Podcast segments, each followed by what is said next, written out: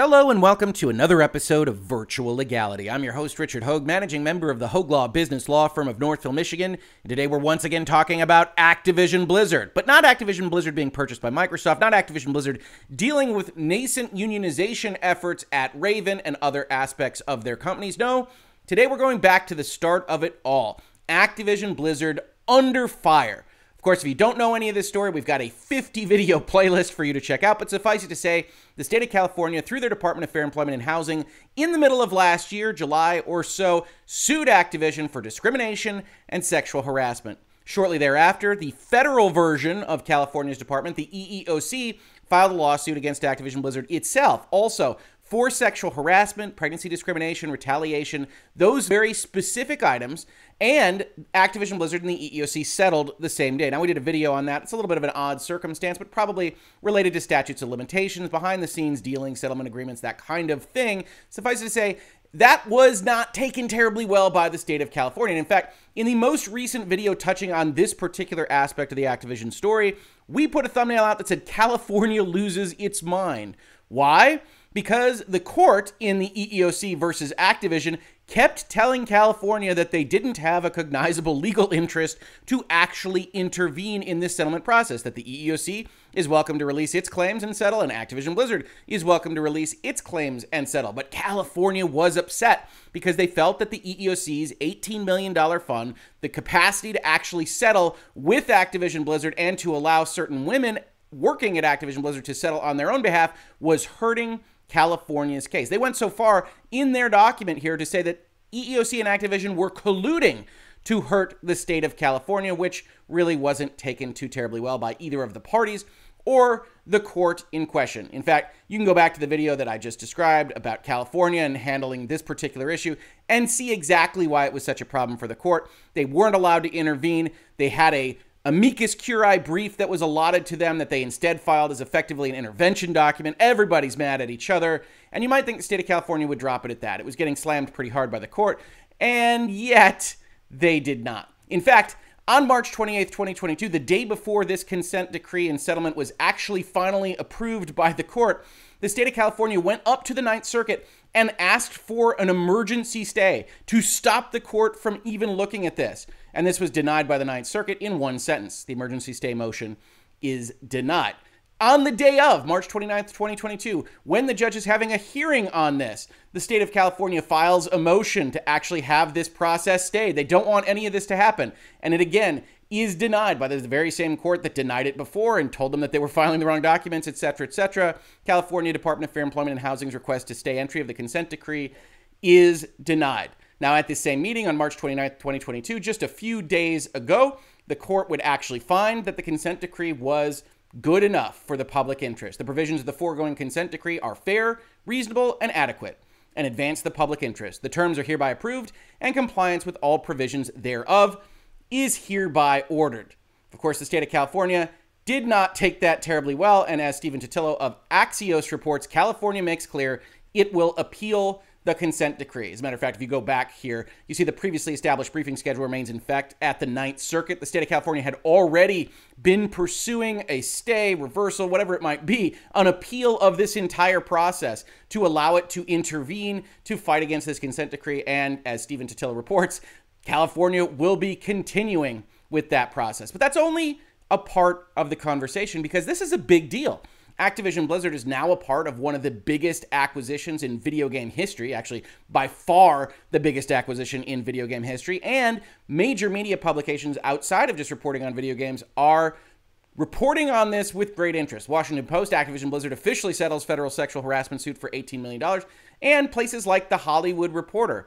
Activision Blizzard settles federal sexual harassment lawsuit over objection from California, and their interest is very much on the business side. Microsoft becoming invested and acquiring Activision Blizzard. The approval advances Microsoft's proposed $68.7 billion bid to buy the video game publisher in a deal that could upend the gaming world. In fact, I'm quoted in this one. This is my first appearance in the Hollywood Reporter, not my standard quote giving entities. But one of the things I say is regardless of how you feel about the outcome here, from Microsoft's perspective, from Activision's perspective, it's obviously a good day. Certainty is always good, even if you have to pay $18 million, even if you have to accede to certain other aspects of the consent decree, which we're going to be taking a look at in this video. Certainty is what giant acquisitions are based on. So this is a good day for Activision Blizzard. Maybe that means it's a bad day for you, or you'd prefer that it was a bad day for Activision Blizzard, but that's certainly what has happened here. Now, in all of the reporting here Hollywood Reporter, Washington Post, Wall Street Journal, all these big, big media outlets. I think the complexities here of the EEOC and the DFEH fighting each other have made at least some of the summaries of what's happening a little bit unuseful. And really, all the parties here are to blame the EEOC fighting against California, California fighting against the EEOC, all these various things. And so, one of the things I want to do is go to you with the final version of the consent decree. This has been amended twice, it looks like, since the consent decree that we originally looked at in this playlist. This will be a kind of short form look at the overall body of the document. But one thing that a number of journalists have asked me about, that people have quasi reported on in various aspects, is what the actual claim process looks like here right? One of the things that the state of California was so upset at the EEOC about was what does your release document look like? How do these women get money out of this pool? What does that whole process look like? And now those documents are attached to the final consent decree. We'll go over those a little bit more, more robustly than just the specifics of what is happening here. But I think it is useful to understand that when they say Activision Blizzard settled for $18 million, that's really kind of the icing on the cake from the EEOC side of things. They want to get these women redressed. That's why they don't want to go the litigation route that California does. They don't want to risk everything. They want to get numbers in women's hands that were affected by this kind of thing. But also, they want control of the entity. They're putting people in place at Activision Blizzard that are going to audit things, that are going to change policies and procedures. We'll talk about those as well. Again, in short form, because I know one of the things that people are really, really interested in is what that looks like to a woman that was affected working at Activision Blizzard. So we have all this kind of preamble stuff, but the main operational legalities of this document rest in here, section four the release of claims. The parties, which is on the one hand the EEOC, and on the other hand the Activision entities and all their subsidiaries, everybody that is Activision, agree that this decree completely and finally resolves all allegations, issues, and claims raised by the EEOC against defendants, and nothing in this decree is, nor should be construed as, an admission of wrongdoing or liability by defendants. And I know a number of you will find that to be odd or untoward. Obviously, if Activision is agreeing to all this, that's a certain concept of wrongdoing or liability. You don't agree to this if you didn't potentially do something wrong, but this is kind of standard in a settlement document. The actual institution, Activision Blizzard, doesn't want to be tarred and feathered with these particular naming conventions, and the EEOC accedes to that if they get the control that they want, if they get the money that they want for the people that need that redress. Nothing in this decree constitutes nor should be construed as constituting the imposition of any penalty, kind of same deal with wrongdoing. Nothing in this decree shall be construed to preclude the EEOC from enforcing this decree in the event that defendants fail to perform the promises and representations contained herein. There's a bunch of language in this document, not all of which I will go through with you, that says, hey, if the EEOC thinks that something is happening here that isn't to the letter of this consent decree, they effectively have almost unilateral authority to say, we're going to extend the term, we're going to make changes here, we're going to ask you to do more things because Activision Blizzard isn't following along with what the parties had agreed to here. The EEOC has a lot of power to kind of police the efficacy of this consent decree on the whole. Now, it is worth noting that absent the EEOC extending anything or other problems, it is only supposed to be for three years. We will see the EEOC is going to embed someone.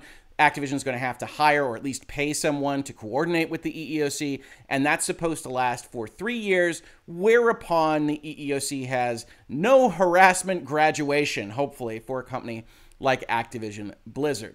Now, the EEOC does have compliance rights. Defendants agree that the EEOC can review compliance with this decree, as I mentioned. The parties also expressly agree that if the defendants have failed to comply with any provision of this decree, the EEOC may seek to enforce this decree, seeking all available relief, including an extension of the term of the decree. As I said, pretty unilateral powers for the EEOC. Now, the big ticket item, the one that's in every headline, the one that people are most interested in, is this $18 million. Defendants will provide a total fund of $18 million to be available to eligible claimants, and the EEOC has full and complete discretion under the terms of this decree to determine who an eligible claimant is. Now, it's supposed to be focused, as we said, about sexual harassment, pregnancy discrimination, and retaliation for either of those things. We will see in the claims document that will be put forth to the women of Activision that that is what they are going to ask about are those specific things. But ultimately, it's the EEOC that gets to decide how to divvy this up. And for statutory purposes, the EEOC, as we've talked about earlier in this playlist, really can't give anybody more than $300,000. And that would be really egregious claims. So they'll be taking this $18 million, they'll be looking at the claims that come in, and they will be setting numbers related to those claims.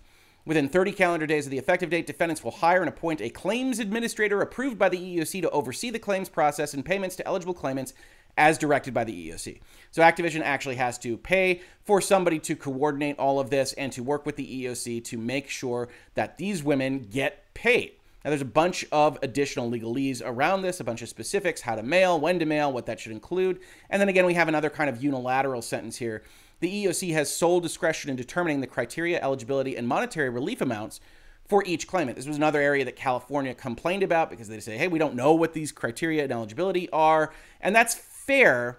But one of the things that will come up again and again and again, and the reason California has not succeeded, and in my opinion is very unlikely to succeed in any intervention or appeal of this consent decree, is that it's entirely voluntary. These women are going to get a number from the EEOC, as we will see in the process described to them, and then they can decide whether they want that number in exchange for a release or whether they don't. And in general, the law says that is a decision to be made by the damaged party. The state of California doesn't own the women who otherwise seek redress and mandate that they participate in their lawsuit when there's another party that is otherwise willing to potentially give them money.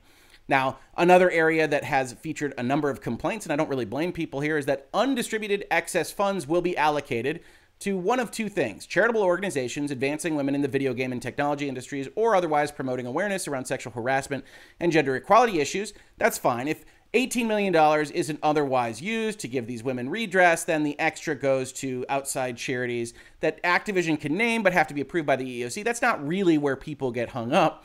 It's that the second Romanette here says, upon request by defendants and approval by the EEOC, to the Diversity and Inclusion Fund, which is Activision's. That's effectively Activision will retain the money, but focus it on diversity and inclusion at the entity. And it does say that the EEOC's approval of that kind of plan will not be unreasonably withheld, which is legal magic terminology, which you should interpret as meaning that the EOC's consent right really isn't going to be that powerful because Activision could always claim that it was being unreasonably withheld, and that's kind of a tough thing to disprove. So in most cases, that EEOC approval isn't going to be as useful as it might be in other instances in this document. And so people rightly, I think, worry that Activision Blizzard is going to have extra money to just pay itself for what it would have had to pay for its DEI initiatives in any event. So, since money is fungible, to the extent that that stays at Activision, that's money they don't otherwise have to spend that they would have likely spent in any event. So, that's the $18 million. But there's more here, and this doesn't get described as much. There is one other area for claimant specific injunctive relief that California complained very loudly about that I did a video on explaining why they were wrong. The court has explained why they're wrong. Activision has explained why they're wrong. The EEOC has explained why they're wrong. And it's the following Remove from the personnel files of each eligible claimant any references to the eligible claimant's allegations of sexual harassment, pregnancy discrimination, or related retaliation, or determined by the EEOC to be related to such allegations. So Activision Blizzard is agreeing to remove the files in the personnel files of these people that relate to what the EEOC finds to be bad acts discrimination, sexual harassment, retaliation, those kinds of things. And the state of California looks at this, apparently having only seen this for the first time ever in its legal life, which is difficult to believe, and says, ah, they want to destroy documents that we could use in our lawsuits. To which the EEOC properly responds, no, no, we're taking things out of personnel files that are bad for those people because they're illegal things that were said about them. And those people don't deserve to be tarred with these illegal concepts in their personnel files. EEOC rightly said to the extent that they are useful for another litigation that are already subject to discovery protection, they're not going anywhere. You could still get access to them, but they're not going to be kept in the same place. They're not going to be associated with some person that they shouldn't be associated with. So, again, all this very standard operating procedure from the EEOC, and to some extent, it's going to be controlled by the eligible claimant in question, as we will see in the documents attached to the consent decree. Now we get general injunctive relief. So the defendants are enjoined from, among other things, uh, discrimination in a hostile work environment, which you might already recognize as illegal, so this injunction doesn't mean much. They're also enjoined from retaliation, also still illegal And then we get into the stuff they have to pay for or that is otherwise going to constrain what they do. They will retain a third party EEO consultant approved by the EEOC with demonstrated experience in the areas of preventing and combating gender discrimination, harassment, and related retaliation. The EEOC consultant's duties shall include a whole long list, so I'm only going to use a couple of examples here. Conducting audits to identify any areas for improvement, reviewing defendants' tracking systems and complaint logs, investigation, resolution, and proper handling of complaints, evaluating whether complaints of sexual harassment pregnancy discrimination and or related retaliation are documented and properly and timely handled. Evaluating those complaints. Reviewing and providing feedback on policies and procedures etc etc etc etc additionally activision will be forced to hire or designate an internal equal employment opportunity coordinator the internal coordinator that effectively has to dedicate their job to working with the eeoc and the eeoc's consultant here to make sure that activision blizzard is doing what they are supposed to do under this decree There'll be audits. There'll be reviews of the things that they do on an annual and other time frame basis. There's all sorts of things that Activision Blizzard has to follow and that the EEOC can effectively extend their probationary period here if they don't follow. Defendants promise to work with the EEOC consultant to review their internal complaint investigation procedure and to make it better under the judgment of the EEOC. There'll be trainings for everybody. Defendants agree that they will require all supervisory employees to attend live compliance training for at least two hours.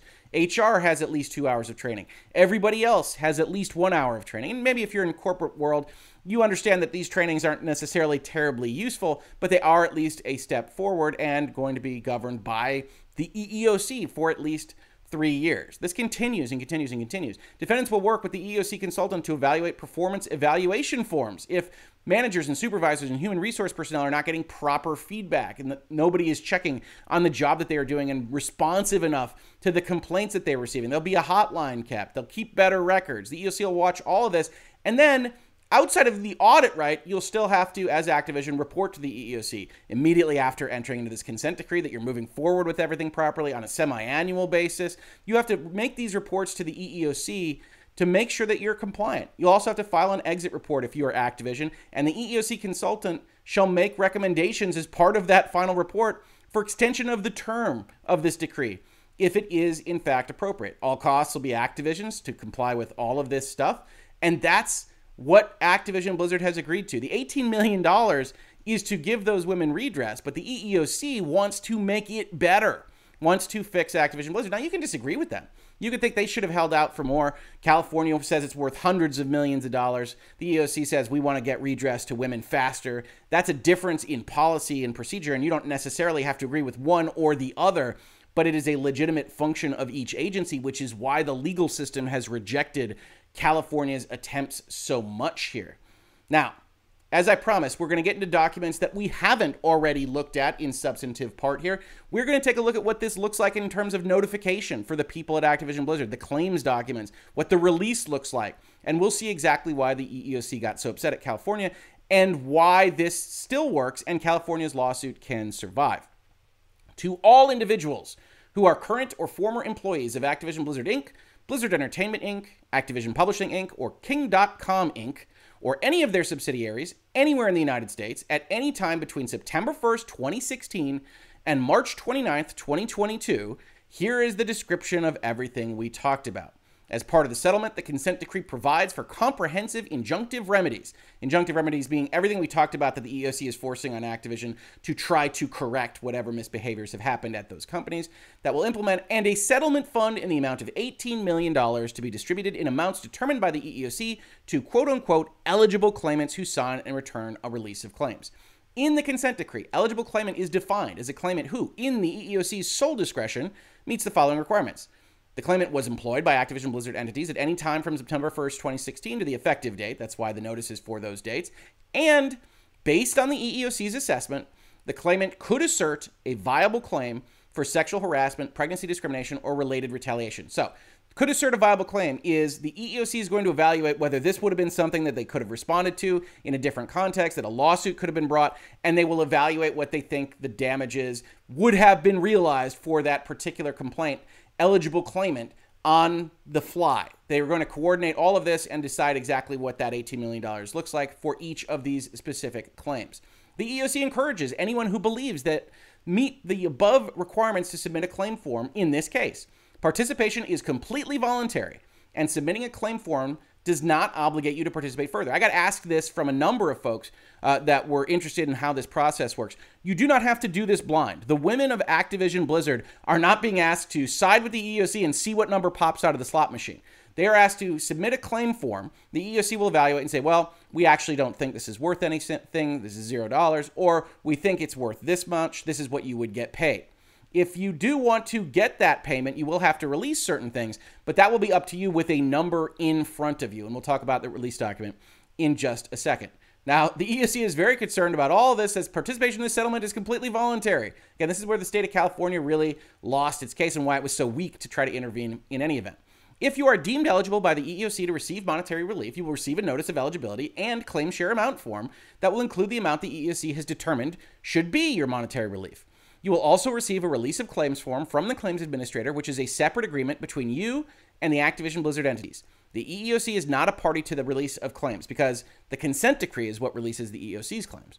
Prior to signing the release of claims, you will have the opportunity to consult with an attorney of your choice or with an attorney selected from a list the EEOC has compiled of experienced attorneys who have confirmed they are willing to provide this consultation to advise you on the release of claims, and up to one hour of such consultation will be provided at no cost to you. That's where we saw the $450 uh, legal rate in the consent decree. And this is also where the EEOC got very upset at California for sending emails to Activision Blizzard employees suggesting that they not do certain things with the EEOC. That got them very, very upset.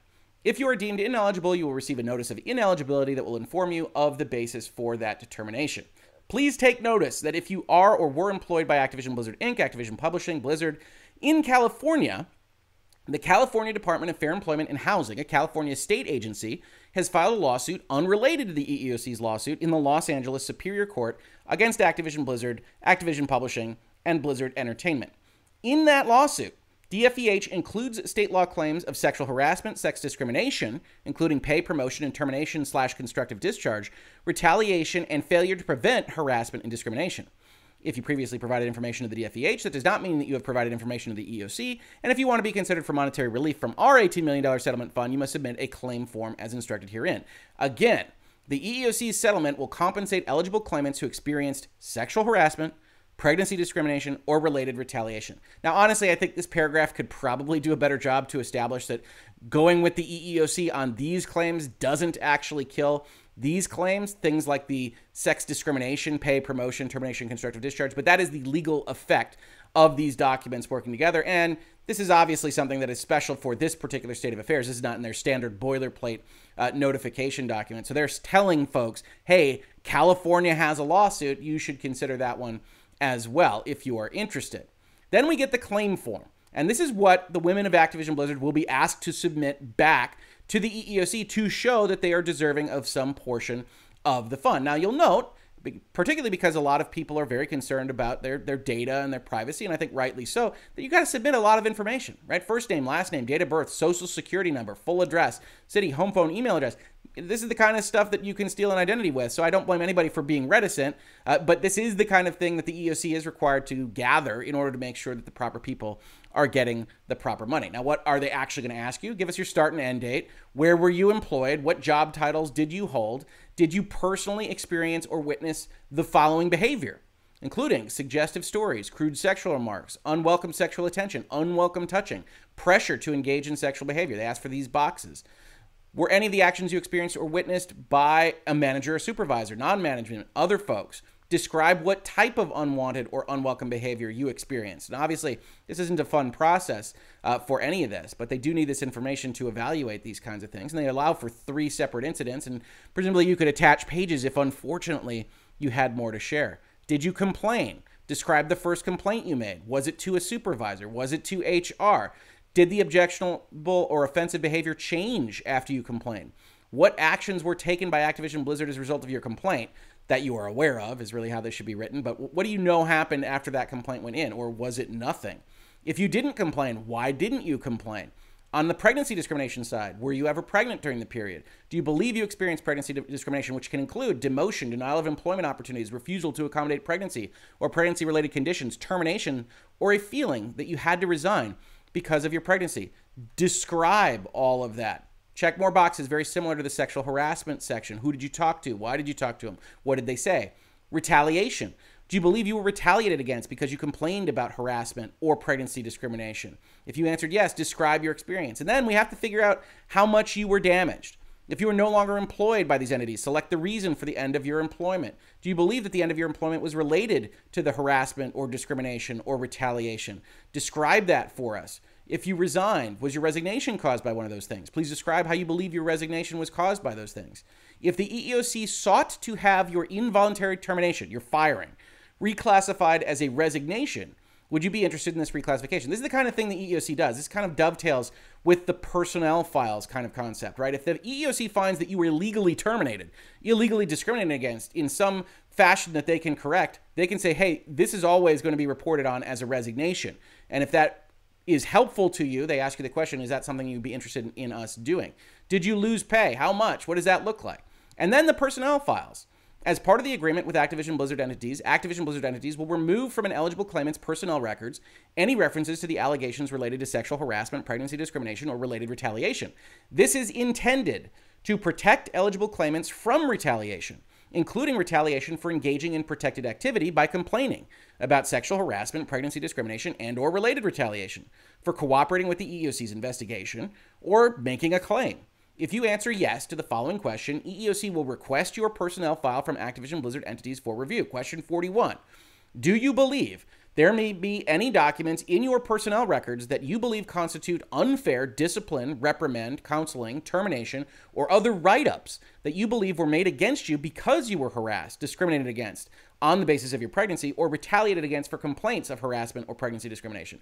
So, again, California completely mischaracterized what this entire concept was about. And this got reported on specifically in the gaming press quite a lot. This is standard EEOC procedure that says we are going to try to correct illegal bad acts that an employer will take because otherwise your personnel file can follow you around or can certainly be investigated within the company right if 10 years down the line completely different people look at your personnel file and find that you were written up because of very bad things that the EEOC thinks are completely unfair and or wrong you would like to get those pieces of documentation out of your personnel file. And yes, those can be used as evidence of discrimination or harassment or retaliation themselves. They can't be destroyed, but they don't have to be attached with person X or person Y anymore, which is the purpose of the, the EEOC's request in their consent decree in the first instance. And I got to believe California was just playing ignorant on that it is known that this is the kind of thing that can be done that happens, and yet California went out with it, and it was picked up in many, many journalistic outlets. Finally, we get the release document. The subject of so much consternation and vitriol is between the state of California and the EEOC that says the following Acknowledgement and release. Please read this carefully. It contains a release and waiver of legal rights and claims. You are advised to consult with an attorney of your choice concerning its terms and legal significance before signing. And I can't give formal legal advice in this space, but I can certainly agree with this header. If you're in an instance where you're asked to sign a piece of paper that gives away your legal rights, that waives the effectiveness that you could have in litigation or otherwise, talk to a lawyer. Good lawyers will talk to you about this kind of thing. In consideration for the X amount of dollars paid to me, in connection with the resolution of EEOC versus Activision Blizzard. So they come back, they say this is worth $100,000. In consideration for that $100,000, you have to do the following I am releasing any claims for sexual harassment, pregnancy discrimination, or related retaliation, whether currently known or unknown to me, that were asserted or could have been asserted against the released parties, which, for purposes here, is Activision. So you're releasing any claim that you would have for these three specific categories sexual harassment, pregnancy discrimination, or retaliation related to either of those two. This is where the fight between the EEOC and California becomes so apparent. Because if you recall, the narrative here is that the EEOC and California, which work together regularly on these kinds of things, agreed to split their investigation process so that the EEOC would handle sexual harassment and the state of California would handle pay discrimination, termination discrimination, the discriminatory aspects of Activision Blizzard that they wanted to pursue.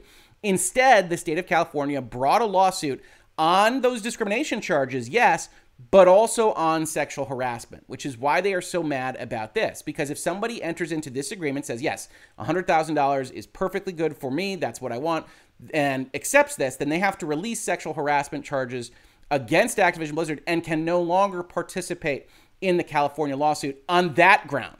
They could still participate. They could still be a member of a class for purposes of the more institutional discrimination concepts, but not not for sexual harassment, and also not for discrimination that's based on pregnancy. So you have this overlap. You have these two agencies really get into it from the start of these two specific lawsuits, and California losing its mind on this kind of thing.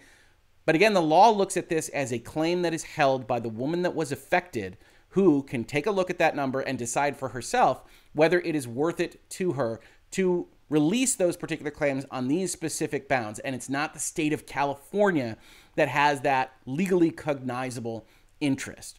I further understand that the California Department of Fair Employment and Housing has filed suit against Activision Blizzard. And I understand that in the DFEH lawsuit, the DFEH has brought claims on behalf of female workers of Activision Blizzard, Activision Publishing, and Blizzard in California. By signing this release, I waive any right I may have to recover any monetary damages or other relief the DFEH may recover in the DFEH lawsuit for sexual harassment, pregnancy discrimination, or related retaliation. And it's actually this kind of language that California, in some of their current documents, really blows out of proportion because this is limited. This release is limited to these three specific categories. And they take the front end, the front end of this that's highlighted in red, and suggest that clearly the EEOC is trying to blow up the California lawsuit. Nothing in this release shall be deemed to be a release or waiver of claims that arise after the date I sign, claims that arise out of this release if for some reason Activision promises to pay me 100 grand and they don't give it to me, I can go get that 100 grand and or void this release. Claims that are not waivable under applicable law, which are not these, these are waivable in general, and or workers' compensation or unemployment insurance rights. I understand that this release does not prohibit me from filing a claim, but I can't participate in monetary damages, etc., etc. I also understand that the parties being released are Activision Blizzard and its current and former parents and subsidiaries. We also waive the application of the known unknown stuff that happens under the California Civil Code. And if I do that, I get the check for $100,000. So that's the state of play here, right? The state of California is basically entirely wrong on seeking to intervene on this. These women have the voluntary capability of deciding for themselves whether it's a good enough number. If the EEOC comes back and says, we offer you $4, you don't have to release anything. say, I'm going with California. I'm riding with them. They say it's worth 400 million or whatever. We're going to go and see if California can get that money. But these women who have been sexually harassed or discriminated against, as the EEOC has found by the time you get to this release document, have it within their own capacity. And the law definitely validates that to decide for themselves whether the number on this line is satisfactory for the releases they want to give. They're not owned by the state of California, and the state of California has no right to intervene on their quote unquote behalf. Now, finally, it's worth noting that this isn't completely separated from the other playlists we've got going at Activision Blizzard, including Microsoft times Activision. As I said, folks like the Hollywood Reporter are interested in this because of the $70 billion transaction at its heart.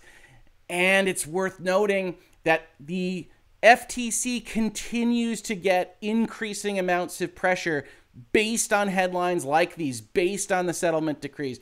And in the Wall Street Journal today, we see a headline that says U.S. senators pressure FTC to review Microsoft Activision merger. Again, not a terribly useful headline. We also saw this with the secondary letter that was put forth by certain advocacy groups. They're already reviewing the merger. They mean that they really want them to take a look at potentially wiping it out.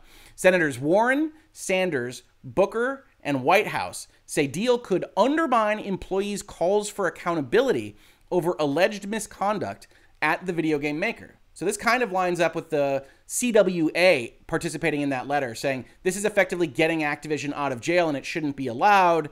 Except from my perspective, I still have the issue that says if these people are so badly treated at Activision Blizzard, new management is probably warranted and maybe one of the best ways to get them a better work environment. That being said, my opinion doesn't matter. The opinion of folks like these senators does matter, and the FTC is feeling the screws put to it a little bit that they're going to have to look at this with a fine tooth comb. So pay attention to these kinds of headlines. I've given an 80 20 percentage to this deal. More and more of these things start popping up. That number probably comes down a little bit because the FTC, as much as you might like to think of them as a fully stand up regulatory body, is susceptible to political pressures and no more susceptible than in the enforcement of antitrust laws. If you enjoy these conversations about business, law, technology, software, and more, please consider supporting the channel. We cannot do it without viewers and subscribers and listeners like you. As you can tell from this screen, if you missed yesterday's video, we've got a new platform that you can support virtual legality on Utreon, which has almost the exact same features as Patreon. In fact, we're going to try to make them even more identical to each other, but gives more money straight to the creators, including Virtual Legality and Hoeg Law. And I know a number of you don't like the Patreon platform. That said, if you do like Patreon, we're going to support both platforms at once. Please do check out either Utreon or Patreon, or if none of those things interest you, just subscribe, tell your friends, ring bells, upvotes, downvotes, all those nice little engagement metrics that YouTube seems to like so much. If you did catch this on that platform of YouTube, thank you so much for watching. And if you listen to it as a podcast, thank you so much for listening. And I will catch you on the very next episode of Virtual Legality. Virtual Legality is a YouTube video series with audio podcast versions presented as commentary and for education and entertainment purposes only. It does not constitute legal advice and does not create an attorney client relationship. If you have legal questions about the topics discussed, please consult your own legal counsel.